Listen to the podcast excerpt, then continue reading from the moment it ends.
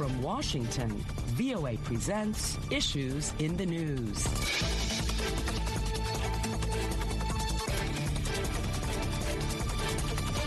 Hello and welcome to Issues in the News. I'm Kim Lewis, and joining me on the panel this week are VOA Senior Diplomatic Correspondent Cindy Saine and VOA Executive Producer Steve Redisch. Welcome, Cindy and Steve. Thank you. Thanks for having us. Well, here are the issues. Russian President Vladimir Putin said the United States was trying to pull Russia into an armed conflict over Ukraine that Moscow did not want, cautioning that the West had not yet satisfied Russia's demands for a realm of influence in Eastern Europe, but that he hoped dialogue will be continued. The Pentagon is deploying over 3,000 troops to bolster European allies, the first such movement as the U.S. looks to bolster NATO's capabilities in the region. Moscow has over 100,000 troops stationed on the border with Ukraine, and the West fears an imminent Russian invasion, which the Kremlin denies. Democrats on Capitol Hill are faced with a mixture of issues to tackle, including the looming confirmation process of President Biden's nominee for the Supreme Court and the dormant status of Build Back Better talks. Senate Minority Leader Mitch McConnell said that he does not support shortening the sentences of any of the people who have pled guilty to crimes related to the January 6, 2021 storming of the U.S. Capitol building. The 2022 Winter Games opened in Beijing during an ongoing pandemic and at a time of particularly intense Western criticism of China over human rights abuses. Beijing denies human rights abuses, but Western powers from the U.S. to the U.K. announced a diplomatic boycott of the opening ceremony. Those are the issues. Let's get started. Well, Cindy, top diplomats from Russia and the U.S. have been discussing the tense situation of Russia possibly going to war with Ukraine. So what is the status at this point of these talks? Well, Kim, one could say now, as U.S. Secretary of State Blinken has said, the ball is in Russia's court, and the ball is specifically in Russian President Vladimir Putin's court after the U.S. gave Russia its requested written reply. And now the world seems to be just basically waiting and watching to see whether Putin will decide to invade Ukraine or not with these troops and military forces amassed on its borders with Ukraine, three borders, and also in the Crimea and in Belarus. And you mentioned Putin seemed to try out a new line saying that the U.S. is just using Ukraine as a tool, and that basically one of the ways it could be used would be to draw Russia into a war. And of course, experts point out, okay, it's Putin who has put all these Russian troops near the Ukraine border, and Putin is blaming the U.S. for escalating tensions. But experts would say this is far-fetched. And some are saying that Putin seems to have painted himself into a bit of a corner, that he's amassed all these troops, and now he's made these demands asking basically for U.S. and for NATO to promise never to admit Ukraine and for NATO to withdraw some of its forces from Eastern Europe. And the U.S. and NATO have both said no. And so now it's pretty much up to him what to do with this massive military buildup. Remember a few weeks ago when President Biden and others in the administration, Secretary of State Blinken and others, said that a Russian invasion could happen at any time. Well, it still hasn't happened, and I'm personally and professionally buoyed by the diplomatic efforts by the United States and NATO allies that have stepped up since those statements a few weeks ago. We saw Prime Minister Boris Johnson of the UK having conversations with Putin, where French President Macron is supposed to be calling Putin. Turkey's president is going to be visiting Ukraine and is trying to help mediate the situation and has offered himself to do that. So the diplomatic efforts are still ongoing. And so far, with 100,000 of Russian troops amassed on the other side of the Ukrainian border, there still hasn't been that movement in. So far, it looks like the diplomatic pressure and the threat of sanctions are working. Will it hold? That's for really Vladimir Putin to answer. Yes, and also his comments at a news conference in Moscow with Prime Minister Viktor Orban of Hungary had marked the first time since December that he had spoken publicly about the crisis. So when you look at that, like, what would prompt him now to speak out, and why had he been so silent before? Right. Well, it was interesting that Putin said that Russia's main concerns had been ignored, and sort of putting himself into a position of sounding a bit complaining or whiny, some might say. And the U.S. is expecting now a written response from Russia as these things go. And there aren't any more plans at the moment for more meetings or calls between U.S. diplomats and Russian diplomats. But as Steve said, there's a lot of diplomacy going on, and the German chancellor is planning to go to the Kremlin and to come to Washington, and Macron may meet with Putin. So there is still diplomacy in the works, and some analysts are telling me that Putin may be a bit surprised at how the U.S. and Secretary Blinken have managed to forge unity with allies, and that there is a united stance, and that they have promised very tough economic sanctions on President Putin's inner circle, and perhaps cutting them off from the international banking and financial system if Russia does invade Ukraine. Yes, that's a really good point, bringing up the sanctions, because U.S. senators are working on legislation to sanction Russia over its actions, and even some lawmakers on Capitol Hill are saying that the sanctions should be placed on Russia now. What is reaction to that? The sanctions that Congress is considering would be complementary to whatever sanctions the Biden administration and the European Union and NATO and several other countries would put on Russia. As far as Congress is concerned, it's more about appearances than anything else to show that Congress is indeed in lockstep with the White House. One of the Republicans on the Senate Foreign Relations Committee, I found this interesting, Rob Portman of Ohio, said the legislation on Russia and the sanctions are focused on ensuring that Congress provides a, quote, strong bicameral, which means both houses of Congress, and bipartisan message to both the people of Ukraine and to Vladimir Putin and the Russians that the United States stands with Ukraine.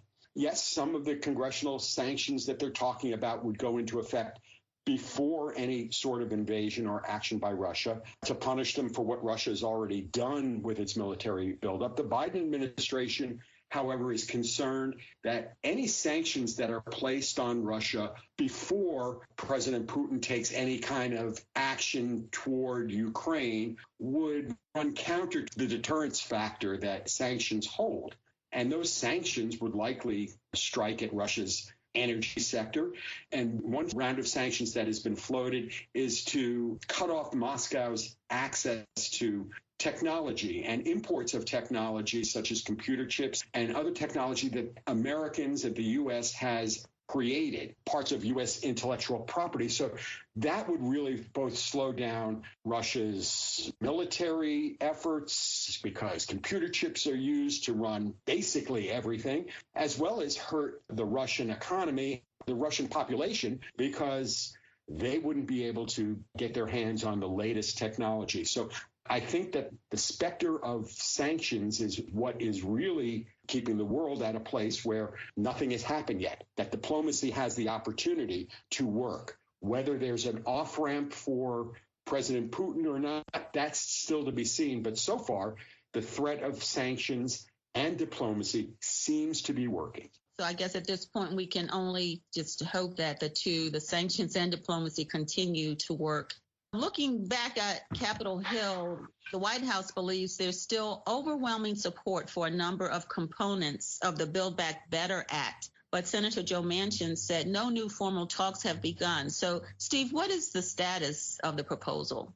Basically, it's where it has been for the last year plus, which is this Build Back Better plan, which includes a lot of climate change legislation as well as a lot of social safety net legislation, is still kind of in limbo. Democrats are still trying to work within their own party to get the 49th and 50th senator, the most conservative senators, Senator Joe Manchin from West Virginia and Senator Kirsten Sinema from Arizona, to agree to some sort of legislation to both provide climate change legislation and a social safety net. The calendar is the biggest enemy of the Democrats because the midterm elections, the elections that will affect the composition of Congress, is held in 10 months in November, and Democrats see that clock ticking. And in order for them to get this legislation passed, they got to get their whole caucus involved. And one of the Democratic senators from New Mexico, Senator Ben Ray Lujan,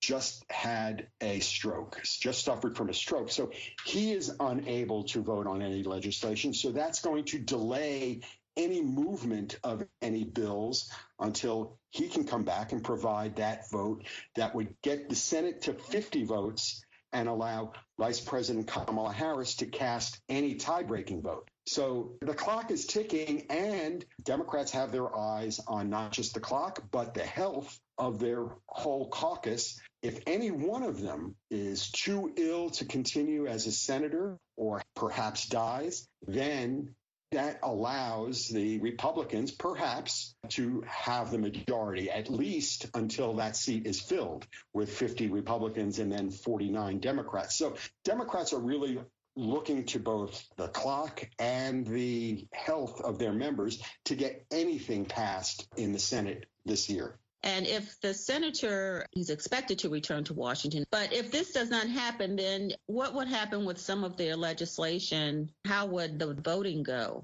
If the senator is unable to continue his term, then the governor of the state of New Mexico would appoint a replacement, and it would likely be a Democrat. But what his absence means is that for the next 4 to 6 weeks, the Democrats in the Senate aren't going to hold a vote that they know that they would lose. So everything kind of stays in suspended animation until he can come back and the Democrats can then move forward. It may give the Democrats a little bit more time and a little bit more room to cajole those two recalcitrant senators to come aboard and see that their votes are needed in order to make this pass.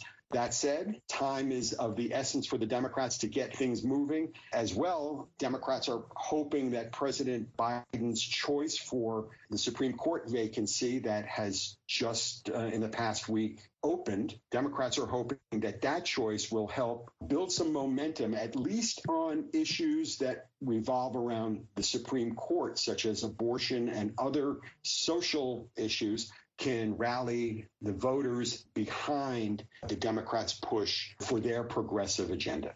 Right, Kim. And as Steve said, this chance for President Biden to put a new person on the Supreme Court has given him a much needed boost. And President Biden had long ago promised to appoint the first Black woman to the Supreme Court. And there are several women who have been named. And one of them is from South Carolina. And you even have Republican senators from South Carolina who have expressed their support. And so I think that things are looking pretty good for President Biden to be able to put the person that he wants on the court. And some would say, well, you know, with Senator Manchin and Senator Sinema, as we've often talked about on this program, blocking the Build Back Better agenda and everything, why hasn't Biden called them out more starkly? Well, perhaps just for cases like this, where he needs every Democratic vote, although perhaps he can hope to get a couple of Republicans to vote for his Supreme Court nominee. That certainly is his game plan. Biden, by nature, is a bipartisan type of politician, wants to get Republican buy-in to his plans. And I do think that the idea of getting a few Republicans to come over and vote for his nominee is part of the calculus on who he's going to select among the very qualified African-American women who are being considered. Yes, you all raised some really good points on this issue, so we'll have to see if progressives and moderates see the pick as a unifying moment across the ideological spectrum after months of battles over Biden's legislative agenda. Well, it's time now for a quick break, and when we return, a statement made by former President Donald Trump sparks new controversy over the sentencing of those who attacked the Capitol building on January 6, 2021. Issues in the News is coming to you from the Voice of America in Washington. If you would like to download the program, it's free on iTunes. Just click on the iTunes tab on our website at voanews.com. While you're there, check out our other programs, Press Conference USA and Encounter.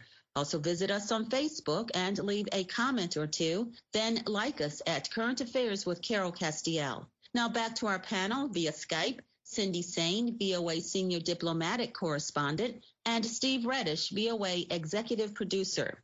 Well, a new controversy was sparked when former President Donald Trump stated at a recent rally in Texas that he would consider pardons for people who tried to stop the certification of President Biden's victory in the 2020 election. Senate Minority Leader Mitch McConnell said that he does not support shortening the sentences of any of the people who have pled guilty to the crimes, and Trump's statement was based on if he runs in 2024 and if he wins. Also, another Republican senator, Senator Lindsey Graham, he is also a longtime ally of former President Donald Trump. He said on a CBS television news show, Face the Nation, last Sunday that pardoning those who took part in the January 6th attack was inappropriate. How does this illustrate the delicate balance that GOP members are trying to maintain with Trump while also condemning the violence that took place?